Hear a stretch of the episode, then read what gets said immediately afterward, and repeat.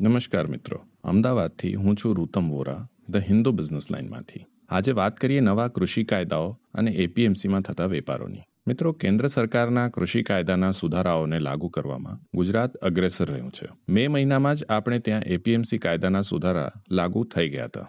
હવે જ્યારે કાપણીની season peak પર છે અને ખેડૂતો પાસે માલ પણ છે ત્યારે અગાઉ જે ખેડૂતો એપીએમસીમાં માલ વેચતા હતા, તે શું બહાર વેચતા થઈ ગયા છે ખરા? તેમને ઊંચા ભાવ ખરેખર મળે છે ખરા? આપણા વેપારી મિત્રોના કહેવા મુજબ, હજી એવું થતું ક્યાંય જાણ્યું નથી. રાજકોટથી સૌરાષ્ટ્રના એપીએમસી કમિશન એજન્ટ એસોસિએશનના પ્રમુખ અતુલભાઈ કામાણીએ જણાવ્યું કે નોર્મલી એપીએમસી ખાતે જે હરાજી થાય છે અને તેમાં જે ભાવ પડે છે, તે જ આપણા ખેડૂતો સ્વીકારે છે. પણ એપીએમસીની બહાર તો હરાજી પણ થતી નથી અને ભાવની પારદર્શિતા પણ હોતી નથી. એટલે એપીએમસીની બહાર ઊંચા ભાવ મળશે એ વાતમાં હજી ઘણું ઘટે છે.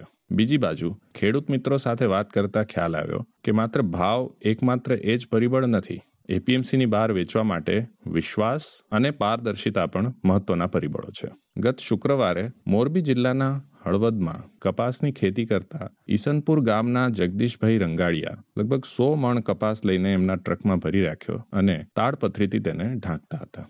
માવઠાની આગાહી હતી એટલે એને કવર કરતા હતા. મેં પૂછ્યું, કેમ આમ? સીધું વેપારીને વેચી ન દેવાય? તમારે સાચવવા માટે. જગદીશભાઈ કહે આપણે આ માવઠું જાય ત્યાં સુધી રાહ જોવામાં કોઈ વાંધો નથી. કેમ? કેમ કે માલ તો એપીએમસીમાં જ વેચવો છે.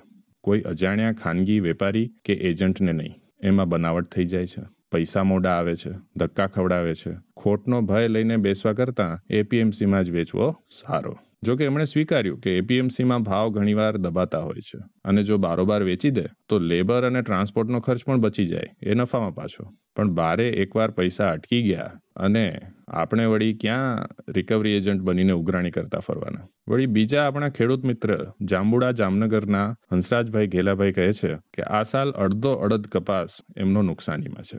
છતાં વેચવું તો હાપા યાર્ડ જ છે. અજાણ્યા વેપારીને વેચીને જે રહ્યો સયો કપાસ છે, એનાય પૈસા અટવાઈ જાય તો શું કરવું? ખરી વાત છે. મિત્રો, હવે જો આંકડા જોઈએ તો એ પણ સ્પષ્ટ કહે છે કે એપીએમસી બહાર હજી મોટી માત્રામાં વેપારો થવા લાગ્યા નથી.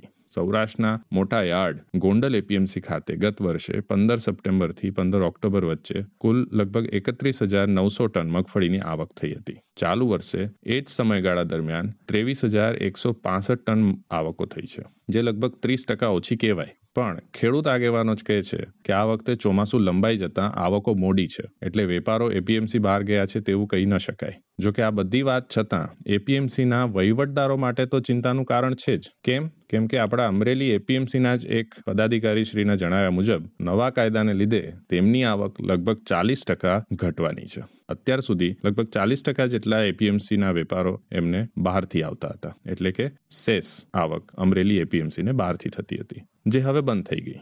હજી હમણાં બે હજાર સત્તરમાં જ એપીએમસીના નવા આધુનિક યાર્ડનું ઉદ્ઘાટન વડાપ્રધાન નરેન્દ્ર મોદીએ કર્યું હતું. આ નવા યાર્ડની નાબાર્ડની લોન ભરવામાં પણ હવે મુશ્કેલી આવી શકે છે.